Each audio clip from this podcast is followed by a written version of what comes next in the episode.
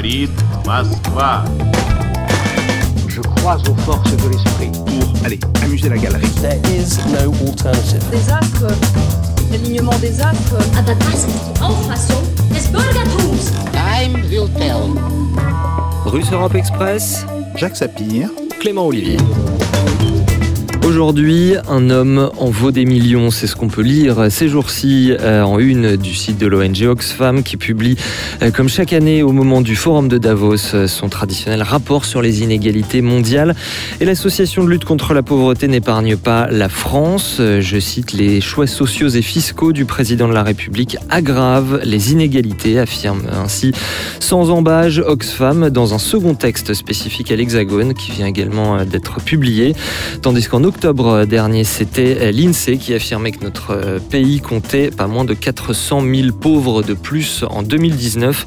Si je fais l'aumône à un pauvre, on me dit que je suis un saint. Euh, Si je demande pourquoi il est pauvre, on me traite de communiste, ironisait en son temps le célèbre archevêque brésilien Elder Camara. Et justement, voilà une question qu'on va se poser aujourd'hui.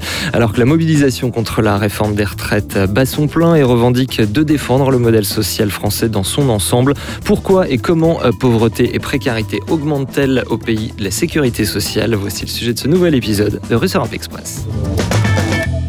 Et bonjour, cher Jacques Sapien. Bonjour Clément. Avec nous euh, autour de cette table aujourd'hui, Jérôme Vignon, bonjour.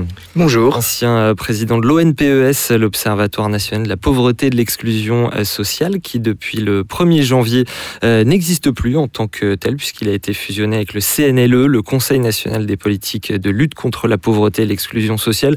Vous nous expliquerez évidemment, Jérôme Vignon, ce que cela change, notamment en termes d'indépendance.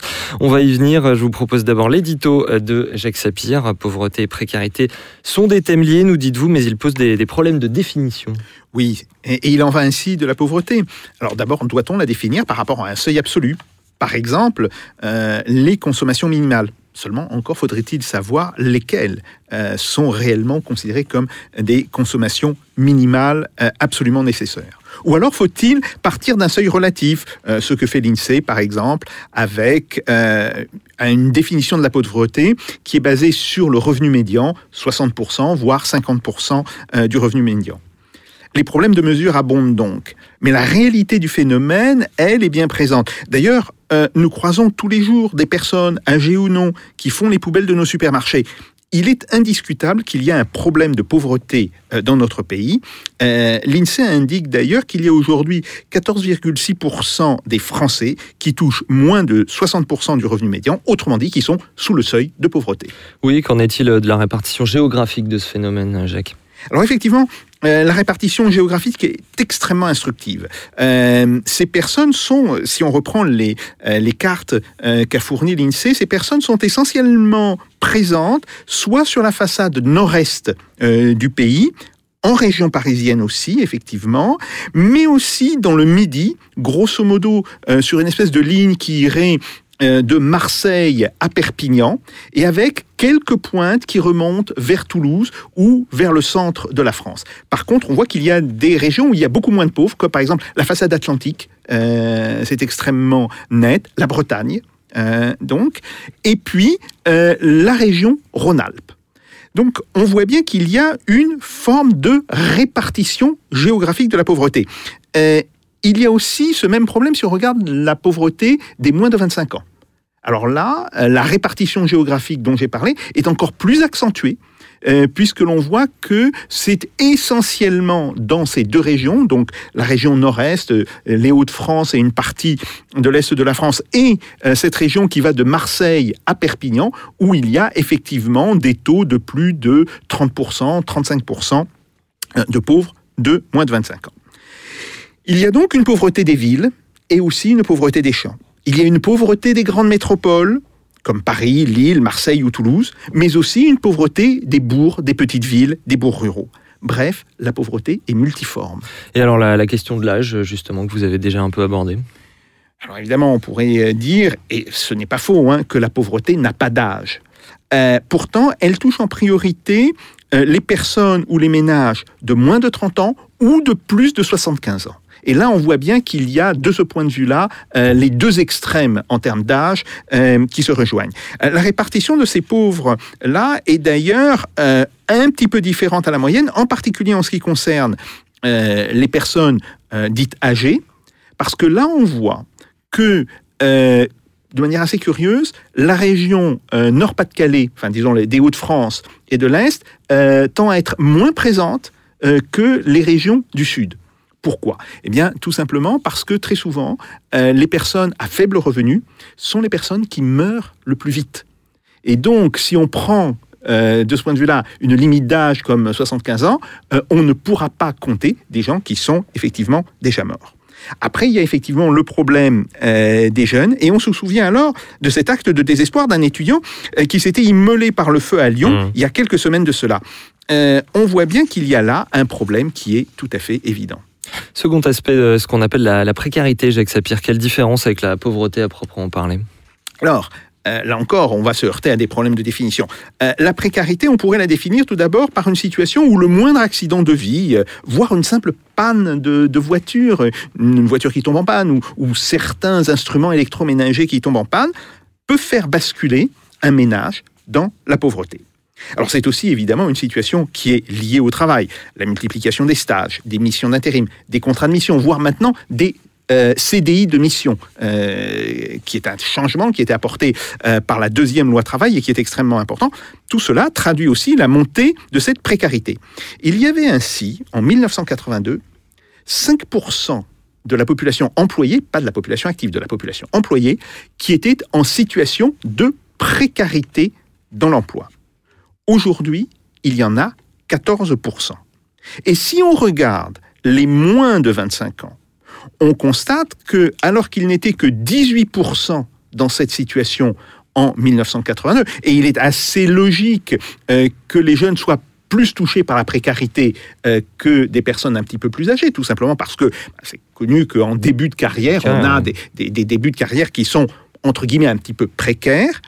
Aujourd'hui, c'est 53% de cette classe d'âge qui est considérée comme étant en situation de travail précaire. Alors évidemment, la situation économique, avec le fort taux de demandeurs d'emploi que nous connaissons, euh, 3,5 millions de demandeurs d'emploi sans travail, autrement dit de chômeurs purs, auquel il faut ajouter 2,2 millions de demandeurs d'emploi avec un emploi insuffisant pour les faire vivre, euh, ce qui est une chose importante, eh bien, tout ceci contribue aussi tant à la précarité qu'à la pauvreté. Voilà, et cette précarité, elle peut également concerner le logement. Oui, et c'est un point important. Euh, on considère aujourd'hui que presque 20%, 18% des ménages qui sont logés dans le parc privé sont en situation de précarité, en particulier de précarité énergétique. Alors, il y a une dimension tout à fait particulière justement dans cette précarité énergétique. Nous avons aujourd'hui en France 3,5 millions de ménages, c'est-à-dire à peu près 7 millions d'individus, qui ne peuvent se chauffer convenablement. Pour 5 millions de ménages, à peu près 10 millions d'individus, les dépenses liées à l'énergie, que ce soit pour le chauffage ou pour les transports, en particulier euh, pour euh, les voitures, dépassent les 15% du revenu, mais, et c'est encore plus important, les 60% du reste à vivre. Autrement dit, de ce qui reste dans le revenu une fois qu'ont été euh, payés l'ensemble des euh, frais obligatoires. Et enfin, euh, Jacques Sapir, la précarité médicale. Il y a aussi malheureusement une précarité médicale qui s'installe en France. Près de 30% des Français déclarent ne pas pouvoir se faire soigner ou retarder euh, le moment de leurs soins. Alors c'est évidemment particulièrement vrai pour les soins de spécialistes, comme les, les soins dentaires, euh, les opticiens. Euh, cette précarité dépend aussi beaucoup, il faut le dire, de l'existence de déserts médicaux euh, qui se développent rapidement du fait de la contraction des services publics. Mais il faut ajouter aussi ici que ces déserts médicaux ne sont pas seulement une caractéristique de la France rurale, de ce qu'on appellerait la, la, France périphérique. On constate même que se créent aujourd'hui des déserts médicaux dans des grandes agglomérations, comme à Paris. Et Paris est une, euh, est une agglomération où on a repéré l'existence de quartiers qui sont largement dépourvus de médecins et de médecins généralistes. Bref, tout ceci, vous le, vous le voyez comme un changement d'époque. Oui, effectivement. Vous savez, en 1970 et 1980, particulier quand j'ai commencé mes, études d'économie euh, au tout début des années 70, les économistes réfléchissaient, réfléchissaient à l'époque sur comment vaincre la pauvreté dans les pays riches. Il y a même eu un livre important qui a été écrit euh, euh, sur cette question. Et il semble qu'ils ont oublié cet objectif, car la France, où la pauvreté et la précarité se développent, est en fait un pays de plus en plus riche. Alors il faut aussi dire, c'est un pays de plus en plus inégalitaire. Nous sommes les champions des inégalités de revenus primaires, même si nous sommes aussi, et il faut le souligner, les champions de la redistribution sociale. Ce qui fait que au total, euh, la France n'est pas si mal euh, classée que cela pour ce qui concerne les inégalités. Mais il faut bien dire que c'est là la traduction, évidemment, du système social français qui arrive à compenser, mais pour combien de temps encore, euh, cette inégalité des revenus primaires? Et il faut savoir que ce sont ces mécanismes de, de redistribution que le gouvernement entend insidieusement euh, à remettre en cause. Et euh, toutes ces questions, et effectivement, euh, cette politique également de l'exécutif, on va en parler tout au long, au fil de, cette émission. Jérôme Vignon, un, mot peut-être d'abord sur la, disparition de l'Observatoire de la pauvreté. Disparition évidemment en tant que telle. On a pu parler de, suppression. C'était inexact puisque en fait c'est une fusion au sein d'un autre organisme. Il faut nous expliquer ce que tout ceci change pour vous. Alors en effet, l'ONPES, euh, l'Observatoire national de la pauvreté et de l'exclusion sociale, qui était né avec euh, la loi de 1998, euh, dite aussi loi ATD Carmonde, l'ONPES n'est plus. il fait partie de ces suppressions d'une centaine de, petits organismes consultatifs qui n'ont été jugés comme n'étant plus indispensables. Mhm. Mais il ne disparaît pas complètement. tel le phénix, il va normalement renaître de ses cendres au sein du Conseil national de lutte contre l'exclusion, lequel justement voit son rôle revalorisé. Justement, il faut nous expliquer quelle était la mission de l'ONPES. Ben, c'était euh, d'abord d'expliquer de, les, chiffres de la pauvreté et du chômage, comme euh, Jacques Sapir vient de le faire avec beaucoup de, précision. C'était de collecter toutes les informations, mhm. euh, chiffrées, non chiffrées, sur la pauvreté, l'exclusion, la précarité, et puis les diffuser, les rendre le plus accessible possible.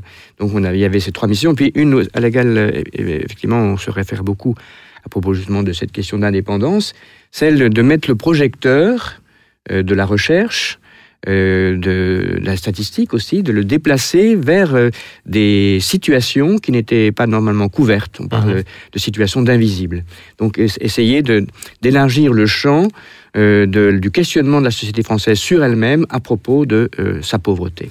En octobre dernier, une tribune dans Libération regrettait ce, transfert de l'ONPES au sein du CNLE et, posait cette, cette, question. Les pouvoirs publics chercheraient-ils à casser le thermomètre pour ne plus voir le malade? Votre avis, Jérôme Vignon ah, Il ne faisait pas que le, le, regretter, c'était une critique euh, assez véhémente. Bien sûr, mais à l'époque, on n'avait pas encore euh, annoncé la fusion. Mmh. Donc, euh, effectivement, l'avenir du LONPES était complètement incertain. Il semblait plus compromis à l'époque qu'aujourd'hui, c'est euh, Absolument. Enfin, en tout cas, l'avenir de ces missions. Mmh. Une bonne partie sont reprises dans le cadre d'un comité scientifique qui fera partie intégrante du fonctionnement du Conseil national de lutte contre l'exclusion. Alors, casser le thermomètre, là, c'était une expression que moi j'ai critiquée parce que mmh. on, on, suggérait par là qu'il s'agissait de supprimer des indicateurs régulièrement fournis, comme celui sur euh, euh, le nombre de personnes pauvres au sens euh, monétaire, au sens mmh. des ressources. Il n'en est pas question.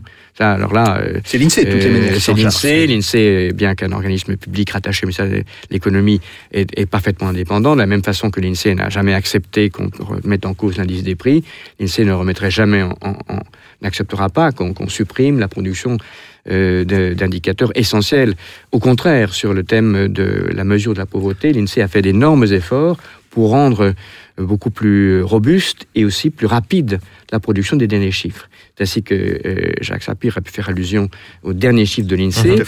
pour, pour 2018, depuis, il y a deux ans, on n'aurait pas connu les chiffres de, 2018, on aurait connu au mieux ceux de 2016. Mmh. Donc il y, a, un réel progrès de la statistique publique, je, je salue. Et en l'occurrence, ce progrès qui a permis d'avoir une estimation avancée euh, du nombre de pauvres au sens de la pauvreté monétaire, enfin au sens d'un directeur de, de- de- de- de pauvreté relative hein, à la médiane, euh, a constaté pour 2018 une augmentation notable. On passe de, de, de, de, de 14,1 à 14,6 Six. de, de- de taux de pauvreté, ce qui est beaucoup. Mhm. Euh, de te- une te- une- un tel saut, euh, et on n'en a pas constaté depuis une, une vingtaine d'années. Euh, et là, euh, ça rejoint une interrogation que, qui- que Jacques Sapir a posée, c'est manifestement l'effet d'une modification dans l'attribution des aides personnalisées au logement. Mhm. L'effet APL est, est complet Oui. dans cette augmentation. Oui, en quoi Il faut nous dire ça. oui. Ben, c'est, les, les- les APL, donc les, les aides personnalisées au logement, sont parmi dans le système euh, redistributif social français, qui comporte à la fois la fiscalité et euh, les prestations socia- sociales. Au sein des prestations sociales, c'est celle, euh, avec certaines allocations familiales sous condition de ressources, qui avait le- l'effet le plus direct sur la baisse euh, euh, du nombre de pauvres. Ça, on, on- on le savait, on- et dès que le Premier ministre a annoncé en 2017 qu'il il fallait remettre en cause cette allocation, puisque on voyait bien qu'elle ne servait à rien, vu que les problèmes du logement persistaient en France, alors que Mhm. cette allocation était là pour les, pour les réduire. Bon, un raisonnement qui, nous a- qui, à l'époque, m'a semblé quand même très peu rigoureux. Euh, et malgré cela, euh, la baisse a été conséquente de, de, de- de 5 euros par mois pour chaque bénéficiaire. Et elle a eu son, son effet en année pleine en 2018. Et en 2018, en effet, euh, l'INSEE le, le montre, c'est elle qui a conduit à cette augmentation de 400 Ce 000 fameux, ce fameux pognon de dingue, pour ne citer que Voilà. notre président, vous Voilà, nous dites voilà. qu'il était efficace. Alors nous nous disions qu'effectivement, à court terme, euh, il contribuait à ce- ce- cette spécificité française qui est que euh, euh, la- le système redistributif français a vraiment une importance importante pour le maintien des niveaux de vie. En 2018, euh, en 2017, pardon, le, le- le- si je prends les personnes qui, ont une ressource inférieure au premier, au premier décile, Mhm. c'est-à-dire qui appartiennent aux 10% les plus pauvres de notre société, s'il n'y avait pas les systèmes redistributifs, euh, leur niveau de vie aurait baissé de 15% par rapport euh, euh, à la situation de 2008. Mm. Donc, euh, leur niveau de vie s'est maintenu, s'est même un peu amélioré depuis euh, 2000, 2013 grâce au système redistributif. Donc, il a vraiment une... une, une- une- un en- c'est un enjeu majeur pour le maintien des niveaux de vie des personnes les plus pauvres, les plus précaires. Oui, euh, je voudrais insister sur le fait que euh, certaines mesures ne sont peut-être pas efficaces dans le périmètre exact euh, de ces mesures, mais peuvent avoir effectivement un rôle extrêmement important pour sortir des catégories sociales de la pauvreté. Euh, J'en veux comme exemple, par exemple, dans, dans le cas de la Russie, euh, les mesures qui ont été prises vers euh, 2002-2004 pour, soi-disant, soutenir la natalité. Mhm. Vous savez qu'il y a eu euh, des primes au premier enfant. Bon, bon. En fait, ce que l'on a constaté en 2007-2008, c'est que l'effet sur la natalité, il était réel, mais faible. Euh, et en tous les cas, on pouvait considérer que de ce point de vue-là, euh, ça n'avait pas réellement rempli son rôle, L'aspect incitatif. la- l'aspect incitatif. Par contre, ce dont on s'est rendu compte, c'est que ça avait eu un rôle considérable pour sortir de la pauvreté tous les foyers monoparentaux, hein, grosso modo, euh, une femme avec ses deux enfants qui a été euh, euh, laissée par son mari, etc. Et que, alors que le taux de pauvreté en Russie euh, était d'à peu près les deux tiers euh, en 2000, euh, il avait été réduit à un tiers euh, en 2008. Donc on voit là comment une mesure peut ne pas être efficace dans son objectif affiché, mais avoir une efficacité extrêmement importante globalement dans la lutte contre la pauvreté. Et c'est visiblement ce qui s'est aussi passé pour les APL. La Russie qui reste l'un des, l'un des pays les plus inégalitaires au monde malgré, euh, malgré ceci. Euh, Jérôme euh, Vignon, on a parlé d'APL, euh, la politique fiscale en général du, du gouvernement, est-ce qu'à votre avis, comme l'affirme ce dernier rapport d'Oxfam, est-ce qu'à votre avis elle a une influence sur ce sujet de la pauvreté, de la précarité qui nous préoccupe aujourd'hui Oui, évidemment, mais Oxfam parle plutôt de, du nombre euh, de Français qui euh, sont, se situent dans des niveaux de, de revenus extrêmement Des élevés. ultra riches, oui, Là, on parle du, le, le fond de ce, le, le fond de ce rapport, c'est de dire Euh, qu'ils on ne sont pas riches hors contexte. Mais le, bien qu'ils soient nombreux et que leur nombre est augmenté, ils ne sont pas si nombreux et ne représentent pas une masse de revenus tellement considérable que Mhm. les indicateurs généraux d'inégalité en France euh, est augmenté. L'effet sur euh, ce qu'on appelle les coefficients de Gini ou le rapport euh, entre les 20% qui détiennent, le- enfin, le- le- enfin, les, rapports, les indicateurs qui sont fondés sur les masses de patrimoine, de ressources détenues, ne, ne, ne, ne bougent pas énormément. Disons que c'est plutôt, euh, je dirais, une influence euh, euh, sur la vision que la société française peut avoir d'elle-même, savoir qu'il y a autant de personnes qui détiennent autant, qui re- reçoivent autant de ressources, alors que beaucoup sont très pauvres, ça, ça crée un choc et ça conduit à une augmentation de la pauvreté perçue. Et ça, c'est un point très important. On peut en France être pauvre euh, et, ne, et ne pas se reconnaître comme pauvre parce qu'on a devant soi, on pense avoir des perspectives. Par exemple, beaucoup d'étudiants ne sont pas très riches ou de jeunes agriculteurs ne sont pas très riches, mais ils espèrent pouvoir progresser. Et en revanche, il y a beaucoup de personnes qui ne sont pas pauvres objectivement parce que leurs ressources, euh, leur niveau de vie est au-dessus, supérieur à 1100 1000 euros par mois, mais qui, vu euh, l'absence de perspective, fait qu'elles ne se voient pas d'avenir, ni pour leurs enfants, se considèrent comme pauvres. Mmh. Donc euh, il faut aussi compter avec euh, cette pauvreté subjective, et, et lorsque on mène une stratégie, que c'est le cas actuel du gouvernement, il, a, il met en œuvre euh, depuis peu une stratégie de prévention euh, de la pauvreté et de l'exclusion sociale, et il faut qu'elle puisse s'adresser, il faut qu'elle puisse tenir compte de ces perceptions euh, que l'avenir peut s'améliorer ou pas. Mhm. Euh, J- Jacques Sapien, d'ailleurs, pe- petite digression au, au cours de cette émission, mais euh, ce que met en avant J- Jérôme Vignon, c'est que ce, ça n'est pas, entre guillemets, Bernard Arnault qui empêche les pauvres de, de- de s'enrichir. Que Non, c'est bien, bien ça, et même, je dirais, D'autres mesures que le, le- enfin, que, que le gouvernement a prises, qui sont des, mesures qui concernent les cotisations sociales employeurs euh, euh, et, Mhm. et qui, qui portent sur des allègements importants euh, sur les, les, les bas salaires, Le ont, euh, ont eu- ont eu, ont eu un effet euh, euh, tout, tout à fait notoire sur euh, l'embauche. Or, euh, le- en, en France, la pauvreté passe beaucoup par euh, la situation au regard de l'emploi. C'est même euh, un des facteurs euh, les plus décisifs. Mais alors pour autant, ce ne serait pas Bernard Arnault qui empêcherait les pauvres de sortir de la pauvreté. Pour autant, il y a pas mal d'économistes, euh, je présume que vous en faites partie, qui disent qu'il y a des taux d'inégalité qui freinent en eux-mêmes la croissance. C'est-à-dire qu'à un moment, euh, le, le fait que le gâteau soit mal partagé empêche le gâteau de grandir. oui, tout à un, fait. un mot là-dessus rapidement Oui, oui, pour- tout à avant fait. de re- repartir sur la Euh, question de, alors, moi, sur la question du, du CICE, hein, c'est-à-dire, euh, en fait, cette espèce de, de dégrèvement de cotisation sur l'emploi, ça a eu un impact, c'est vrai. Euh, mais cet impact est très inférieur euh, à, euh, aux, disons, aux déclarations qui sont faites essentiellement par le MEDEF.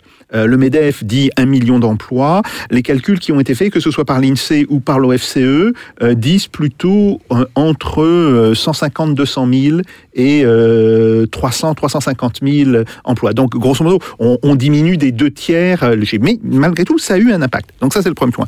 Le deuxième point qui est effectivement très important, c'est que euh, cette espèce d'écart euh, et, d'inégalité dans les revenus primaires, dans les revenus primaires, hein, donc avant euh, redistribution, tend à s'accroître. Par contre, effectivement, le rôle du système de redistribution sociale, c'est justement de diminuer cet écart. Et alors, le fait que ça s'accroisse est aujourd'hui non pas le fait que on aurait deux catégories de Français qui iraient de l'avant, les uns plus vite que les autres, ce qui expliquerait que l'écart entre les deux s'accroisse, mais c'est beaucoup plus le fait qu'il y a une catégorie qui continue d'aller de l'avant, alors qu'une catégorie euh, avance très peu. Et quand on regarde euh, les revenus primaires au niveau de la médiane, on se rend compte que ces revenus primaires sont pratiquement constants depuis euh, 2010-2011. Et ça, c'est effectivement un gros problème. Oui, oui, Jérôme Vignon, une, une réponse à Jacques Sapien. Oui, euh, Jacques Sapir vient de, de pointer euh, la question de la stagnation des euh, niveaux de vie médians. Ça, c'est pour la moyenne des salariés, mais ce que, derrière ça, il y a une baisse du niveau de vie médian des salariés les moins rémunérés Mhm. et les plus précaires? Et ça, pour moi, c'est la, question qui vraiment m'inquiète le plus. Ces salariés précaires, dont le niveau de vie médian avant redistribution baisse, euh, ils sont de plus en plus nombreux parce qu'ils appartiennent au secteur qui crée le plus d'emplois, c'est-à-dire les services rendus aux personnes, le domaine des soins, le secteur du commerce, la distribution, euh, le secteur de l'hôtellerie, café, restaurant, des secteurs qui sont liés soit aux soins, soit euh, aux loisirs. Comment se fait-il Enfin, nous avons une difficulté, je pense en France, euh, à ce que de tels secteurs puissent offrir euh, des carrières, sinon des trajectoires d'emploi qui soient ascendantes, qui comportent une amélioration des qualifications, donc euh, des, niveaux de vie, et donc euh, euh, qui permettent de sortir effectivement de la pauvreté et de la précarité. Euh, en France, nous sommes l'un des pays dans lequel il est le plus, le plus difficile, lorsqu'on a un contrat à durée déterminée, de passer sur un contrat permanent. Et pourquoi? Parce que les secteurs que je viens de citer font dérogation au cumul des emplois précaires. Et ils ont cette décoration, cette, euh, cette euh, dérogation, euh, parce que, euh, selon eux, euh, il s'agit alors cette fois-ci des dirigeants, ils ne pourraient pas offrir un emploi permanent, ce serait trop cher. Mhm. Donc il y a, il y a un problème de, je dirais, qualification, revalorisation, professionnalisation euh, de secteurs qui sont promis à un développement important, mais qui pour l'instant restent d'une une situation qu'on peut considérer d'archaïque. Ah, Ce que vous décrivez, en fait, c'est la qualité euh, de, Oui. de l'emploi. Euh, L'Observatoire des inégalités, qui, qui n'est pas lié à, à, à l'ONPES, qui est une association, donne le chiffre de 8 millions de Français en situation de ce qu'ils appellent le mal-emploi, c'est-à-dire qu'ils ils mettent dedans, euh, ils regroupent avec ce, ce terme de mal-emploi non seulement les chômeurs, mais aussi les travailleurs précaires, euh, et puis les personnes considérées comme inactives, c'est-à-dire considérées comme ne cherchant pas activement un emploi, mais qui en fait souhaiteraient travailler. Un, un mot sur, sur ce chiffre de 8 Oui. millions de, de mal employés. Enfin, ça, euh, entre parenthèses, ça- ça- ceci nous montre aussi que euh, les outils statistiques euh, ne cessent de progresser. On n'aurait pas pu faire cette analyse il y a une dizaine d'années. Il y a en France un, un désir réel des statisticiens publics et des Mhm. chercheurs d'essayer de mieux comprendre ce qui se passe. Comment se fait-il qu'un pays qui est riche, dans lequel il y a de la productivité, de la recherche, ne parvienne pas à améliorer la situation des travailleurs qui sont dans les, les positions les plus modestes.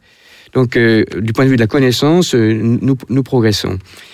Qu'est-ce qui, qu'est-ce qui bloque euh, C'est peut-être un, peu plus d'audace, que, le, cadre professionnel s'ouvre davantage à des formations qualifiantes et permettent aussi à des jeunes de prendre davantage de risques qu'aujourd'hui. Le risque ne, ne paye pas. Euh, le risque est, est souvent euh, condamne de manière définitive. Trop de personnes étant passées par une, euh, situation de chômage retrouvent difficilement de l'emploi et vivent pendant plusieurs années dans une alternance de non-emploi, de non-activité et d'activité partielle. Un peu plus d'audace, vous nous dites, de la part des employeurs ou de la part des pouvoirs publics et de nos dirigeants? Mais là, je pense particulièrement aux employeurs. Je pense Mhm. qu'ils sont frileux, qu'ils ont, ils ont pris euh, l'habitude de, se méfier de ces apprentis euh, qui ne sont pas véritablement courageux, entre guillemets, euh, d'une formation euh, par, apprentissage qui, ne fonctionne pas bien, aussi bien du côté de l'offre que, de, la formation technique elle-même. Donc il faudrait, je ne sais pas, une sorte de, Grenelle ou de, de grande remise à plat de ces métiers qui à la fois euh, enfin, à, à la fois sont peu considérés, peu payés, précaires et qui pourtant ont un réel avenir. Est-ce que ça n'est pas un peu désespérant euh, de compter sur euh, une des dispositions psychologiques euh, des employeurs plutôt que sur des, des véritables politiques publiques qui pourraient être mises en place? Non, parce que je, je pense aussi que les employeurs eux-mêmes se sentent euh, hum, disqualifiés. Euh, Dans, dans le phénomène gilet jaune, on, on y revient à ce moment-là, beaucoup de ceux qui sont au rond-point ne sont pas des salariés, ce sont des patrons de petites De entreprises petites endroits, qui oui. S'en sortent mal, auto-entrepreneurs. soit parce qu'effectivement les charges sont trop importantes, on retrouve Mm. la question précédente, euh, soit parce que euh, estiment que le regard qu'on porte sur eux euh, les déconsidère, qu'ils euh, n'ont pas vraiment leur place dans la société. Donc il y a toute une frange de, de- dans, dans le commerce, dans la petite distribution, dans les services aux personnes, de, de responsables qui euh, ne s'estiment pas écoutés ou qui sont très peu organisés. Et pour eux aussi, je crois qu'il a un problème de revaloriser leur place dans la société française.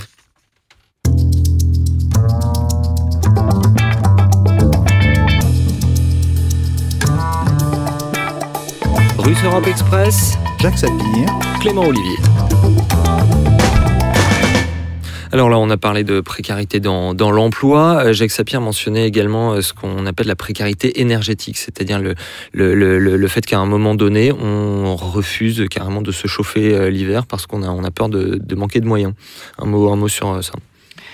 Alors, il faut parler de, de précarité et de vulnérabilité, Mhm. euh, parce qu'il n'y a pas seulement euh, la question du chauffage, il y a celle, celle aussi du transport. Oui, tout à fait. Euh, Les Mhm. dépenses euh, d'énergie pour le transport représentent euh, pratiquement la, la moitié. Ça augmente plus 50% par rapport aux dépenses pour se chauffer. Donc, euh, euh, c'est ces deux, versants, la, la, précarité qu'il faut compter. Et ce qui a été, je pense que vis-à-vis de la précarité énergétique, en fait, on a beaucoup bénéficié depuis 6 ou 7 ans du fait que les prix à la pompe n'ont pas bougé, ou même se sont ont, ont diminué. Oui, les, Donc, les- euh, les- les prix du pétrole ont commencé à baisser euh, fin 2013, effectivement. Ils ont eu leur point bas en 2016. Et encore aujourd'hui, ils restent significativement euh, en deçà des niveaux qu'ils avaient en 2012-2013. Tout à fait. Donc, le prix, reviens. le, le prix de- relatif de l'énergie pour l'usager n'a pas augmenté. Et donc, et on a même vu une, une diminution des indicateurs de précarité énergétique. Pas pour tout le monde. Euh, pour, ceux euh, qui euh, cumulent chauffage plus transport et pour lesquels ces dépenses sont incompressibles parce qu'ils sont dans des zones mal desservies, loin des, des, bassins d'emploi, la modification brutale de la, fiscalité a eu un effet de faire déborder le vase en quelque sorte. Et c'est vrai que, que quand on regarde de près l'environnement territorial, et là je repense encore une fois à, à la crise très significative des Gilets jaunes, qui est aussi celle des personnes qui s'abstiennent dans, dans, dans, dans les, les- les, euh, aux différentes consultations électorales, ou des personnes qui s'estiment, euh, euh, qui ont un regard pessimiste sur leur avenir, parce qu'il y a de très fortes corrélations entre ces trois types de critères, on voit que euh, le lieu où ils habitent, et en particulier la qualité de la desserte, euh, le, le temps des transports pour aller travailler ou pour aller euh, se rendre à un service commercial ou un service de santé, a manifestement pesé sur le moral, sur euh, l'estime de soi, euh, sur le- la place que l'on ressent avoir ou ne pas avoir dans la société, que du coup, euh, ça donne à la variable aménagement du territoire, euh, prise en compte du bien-être réel des populations, euh, développement de services, y compris culturels, un point énorme, me semble-t-il, qui a été méconnu euh, au regard euh, de ce qu'on attend des pouvoirs publics. Et sur l'énergie, effectivement, l'hiver, euh, l'hiver passé, euh, au cœur de ce mouvement des Gilets jaunes, on a vu euh, euh, passer pas mal de témoignages assez déchirants de gens Mhm. qui expliquaient qu'ils prenaient des crédits à la consommation euh, pour payer le, le chauffage au fioul. Jacques Sapir, une, une réaction à ce qui a été dit Oui, euh, ça, ça traduit d'ailleurs un phénomène à la fois économique et social de grande ampleur qui est engagé depuis maintenant euh, une vingtaine d'années. Euh, autour de ce problème de la métropolisation Mhm. euh, sur quelques grands pôles euh, de métropole, on voit que toute une partie de la population en est chassée par le coût du logement et va s'établir en périphérie justement de ces métropoles, mais parfois à 30, 40, euh, 50 kilomètres, où là, ils peuvent de nouveau retrouver un logement à un prix abordable, mais c'est compensé un problème de transport. Or, aujourd'hui, on voit bien que, que ce soit les transports publics, la SNCF euh, ou les différentes régies euh, de transport tendent à réduire euh, leur offre de manière considérable. Donc, on aboutit à cette situation qui est quand même euh, assez paradoxale, d'un gouvernement qui dit prendre en compte euh, la variable, euh, je dirais, écologique et de l'urgence climatique, mais qui ne fait rien pour euh, contrer une politique qui aboutit à ce que une partie maintenant de plus en plus importante de la population va s'installer dans des petits bourgs, voire des villages, et va devoir faire 50, 60, 70 kilomètres, soit pour aller à son travail, soit pour aller dans des services publics qui sont absolument nécessaires. Le problème des hôpitaux, euh, le fait que aujourd'hui on tend à concentrer euh, les services de santé et on n'assure plus justement cette espèce de maillage euh, territorial euh, qui était tellement important. Bref, on fait tout pour augmenter la dépense d'énergie par habitant, euh, alors que l'on devrait au contraire la réduire. Jérôme Vignon, oui, on a, on a, Jacques Sapir vient de parler de, de logement. Je pense qu'il faut, il faut effectivement nous, nous en dire plus là-dessus. Est-ce que c'est au cœur de, de ces problèmes?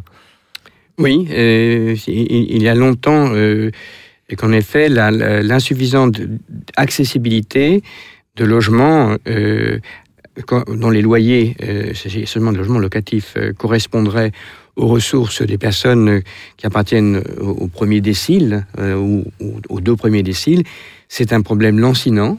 On, on a, on a constaté à l'ONPES, dans un rapport consacré au mal logement, qu'en effet, depuis à peu près le, début des années 2000, euh, le taux d'effort logement, y compris les aides euh, de ces personnes, avait fortement augmenté.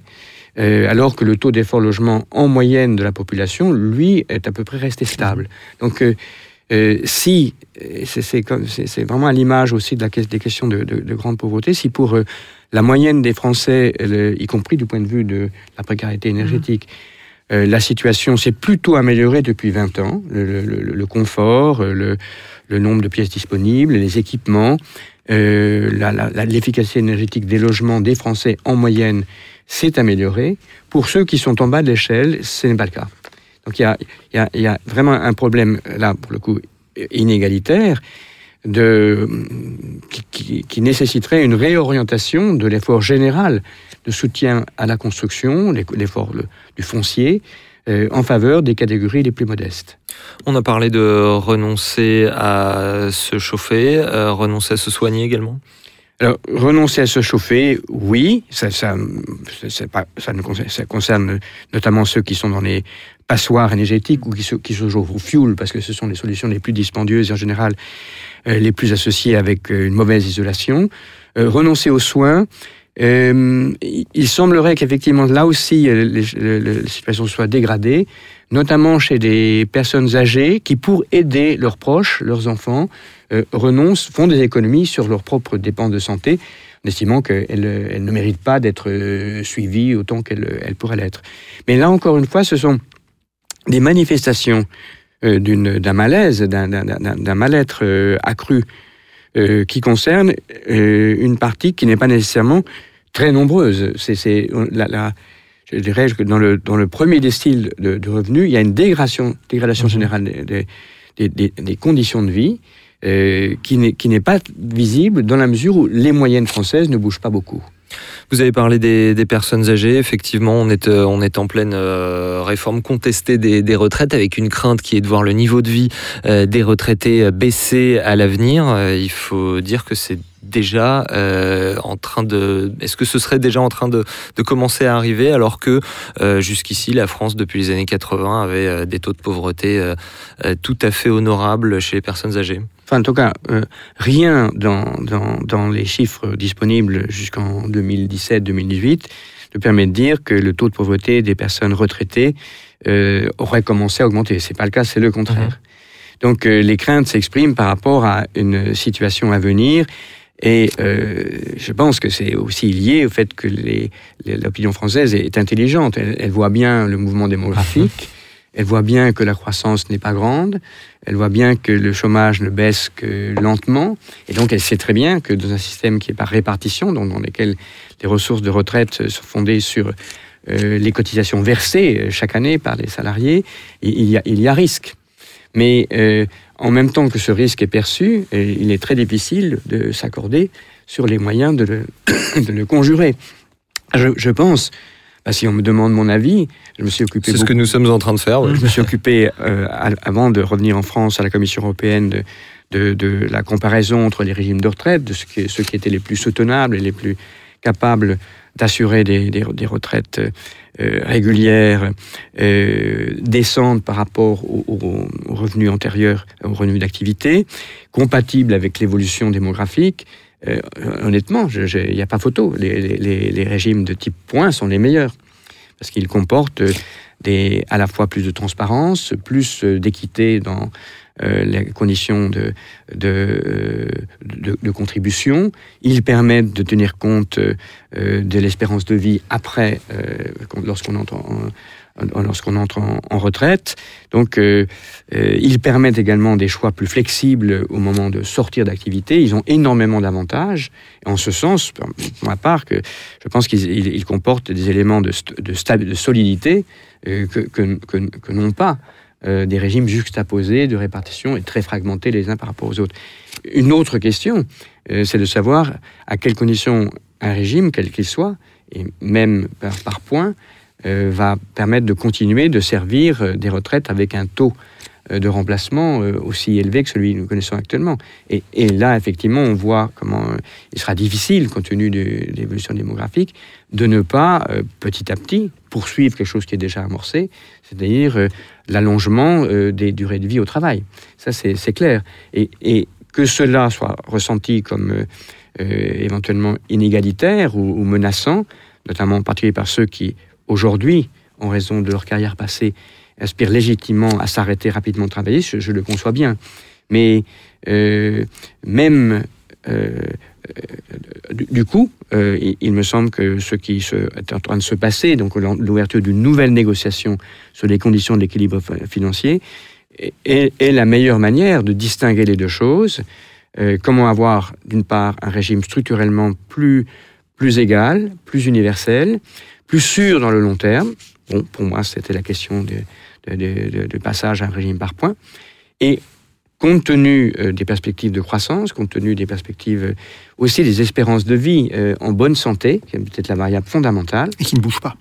Alors que l'espérance de vie globale augmente. Xavier. hein. mais oui, qui, qui, qui, qui- qui ne bouge plus, parce qu'elle s'était améliorée. Qui ne bouge Mais euh, en, en, euh, alors peut-être que le point sur lequel, en France, on n'a pas assez travaillé, et sur lequel euh, aussi bien patronat que parfois le monde syndical on peut investir, c'est euh, l'évolution des conditions de travail des seniors. À partir de 55 ans, que fait-on pour que les salariés puissent envisager à la fois de travailler de manière qui les satisfasse, qui, con- qui convienne à leurs capacités, et euh, de travailler dans des conditions qui n'amoindrissent pas leurs compétences euh, physiques et intellectuelles. Alors cette, cette question des retraites, euh, c'est là que vous allez sans doute euh, ne, ne pas être d'accord. On a, on a déjà Oui. pas mal euh, traité ce, ce sujet. On vous a euh, beaucoup euh, entendu vous, vous exprimer là- là-dessus, Jacques Zapier. Évidemment, on imagine bien que c'est là que, que, en jeu des, des désaccords entre vous. Euh, messieurs, peut-être surtout Jacques, un, un mot sur euh, le- la, la pauvreté euh, des personnes âgées. Euh, Jérôme Vignon euh, nous dit que actuellement, elle n'est pas euh, en augmentation. Alors, euh, si j'en crois l'INSEE, c'est faux, mais il faut préciser tout de suite une chose. Euh, il y avait beaucoup plus de personnes pauvres à la retraite Mhm. il y a 30 ans Oui. que maintenant. Donc, il y a eu une baisse importante euh, de ce taux de pauvreté des retraités, grosso modo de euh, 1990, voire 1985, euh, jusqu'au milieu des années 2000. Et même le taux de pauvreté à ce moment-là était tombé sous le taux de pauvreté moyen.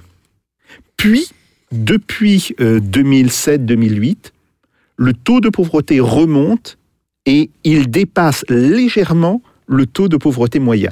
Donc il faut faire attention, c'est que on voit, bien sûr, il y a un mouvement général si on regarde sur euh, euh, 35-40 ans de baisse de la pauvreté, mais dans ce mouvement, il y a deux périodes très nettes. Il y a une période de baisse extrêmement impressionnante de la pauvreté euh, des retraités euh, qui va jusqu'au début des années 2000 Mhm. qui, et là on, on passe sous le, euh, sous le, le taux moyen, et il y a après une remontée de ce taux, et actuellement il est légèrement supérieur euh, au taux moyen. Donc voilà, c'est simplement euh, ce que je voulais dire. Après, sur la, la- la question des retraites, oui, on en a euh, beaucoup parlé.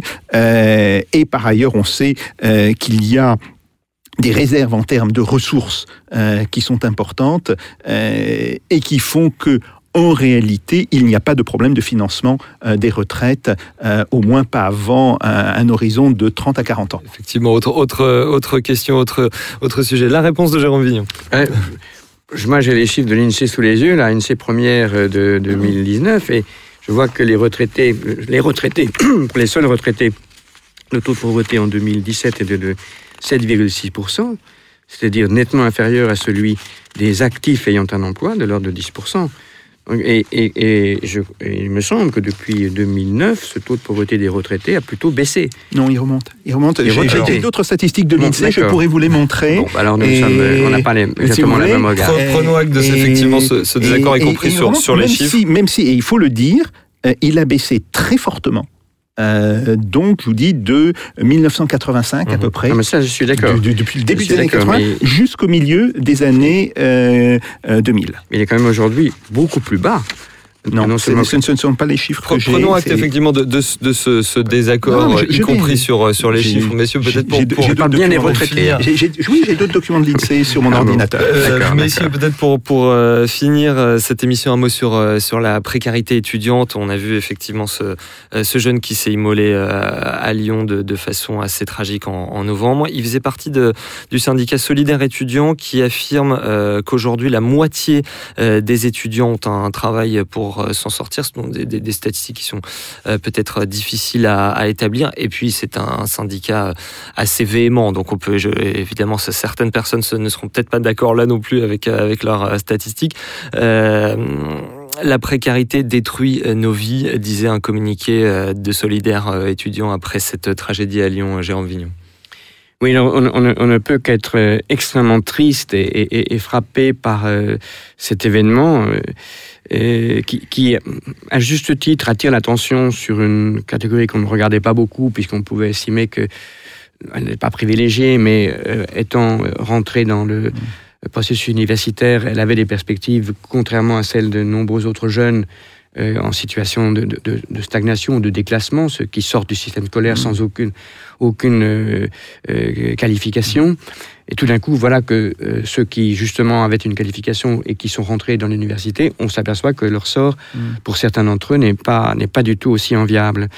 Alors, je, peut-être, euh, d'abord, euh, euh, l'entrée massive de générations de jeunes dans le système universitaire en quelques années veut dire que pour beaucoup d'entre eux, ils viennent des milieux populaires et que, venant de milieux populaires, ils sont pauvres et, que leurs familles ne peuvent peut-être certainement pas autant les aider que ceux issus de, classes moyennes ou encore moins aisées, alors que les études elles-mêmes se prolongent et qui n'est pas et, et que elles entraînent euh, des frais de transport et, et de logement. Donc euh, ça veut dire que le système qui est destiné à aider les, étu- les étudiants les plus pauvres n'est peut-être euh, est loin d'être suffisamment efficace. Euh, mais aussi peut-être que euh, il y a un phénomène qu'on pourrait qualifier de solitude étudiante. Je, je- je suis frappé du fait que l'entrée en université, et notamment en première année, pour beaucoup de jeunes issus des collèges ou des lycées, c'est terrain incognita. Euh, aussi bien sur le plan euh, de la prépa, enfin, de, ce que c'est que d'être dans un contexte universitaire, que sur le plan des, des- des relations. Euh, tout, tout se coupe, tout, tout se perd. Et on sait que hum, le risque de pauvreté est très fortement lié à celui de l'isolement. Donc euh, pour moi, ça pointe aussi euh, un déficit de la communauté euh, scolaire elle-même, euh, la communauté universitaire. Si des étudiants se trouvent dans une situation aussi dramatique que celle qui a conduit ce jeune à, s'immoler, ça- veut dire aussi quelque chose de son entourage. Beaucoup en matière de pauvreté résulte de l'absence ou de la présence d'un soutien mutuel, d'une mutualisation, d'une entraide.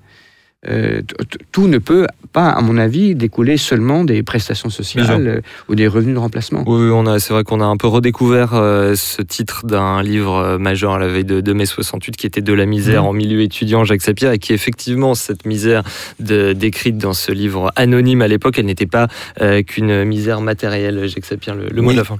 Oui, tout à fait. Alors, euh, simplement pour revenir là-dessus, euh, c'est tout à fait vrai, cette massification euh, des étudiants, c'est un phénomène tout à fait vrai, mais cette massification euh, disparaît ou tend à se réduire de manière considérable euh, dès qu'on passe en deuxième cycle euh, des années des études universitaires. C'est-à-dire qu'en master, on retrouve, une fois encore, cette, domination de la bourgeoisie euh, voire de la petite bourgeoisie, comme milieu d'origine euh, euh, des étudiants. Et moi, ce qui me frappe, euh, si vous voulez, alors là, je parlerai euh, comme un vieil universitaire euh, qui a pu suivre euh, des Je étudiants pas que vous êtes vieux. sur, euh, ouais, euh, quand même.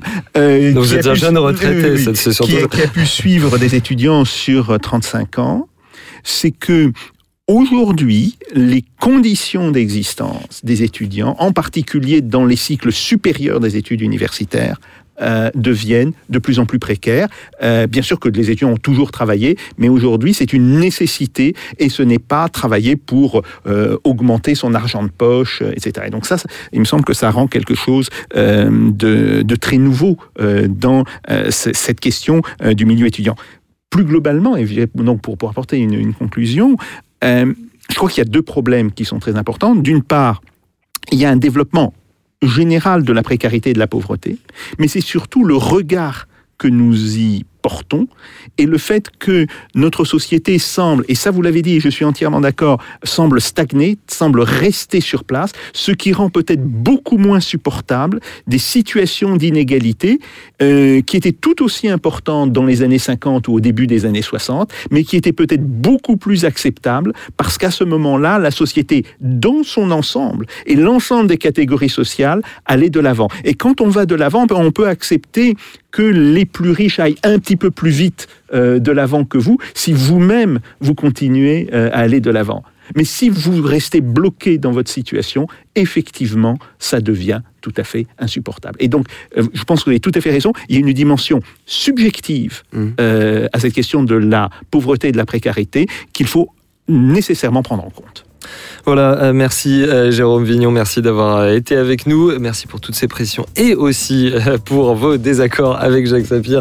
Jacques Sapir, merci bien sûr aussi à vous et à vous autres amis auditeurs. Cette émission, vous la retrouvez en podcast sur les différentes plateformes, en vidéo sur la chaîne YouTube de Spoutnik France. Tous les détails pour s'abonner sur le fr.spoutniknews.com. À la technique, messieurs Pitchy et Picard. On se donne tous rendez-vous au prochain numéro de Russe Europe Express avec Jacques Sapir. En attendant, faites pas au Jacques. Salutations.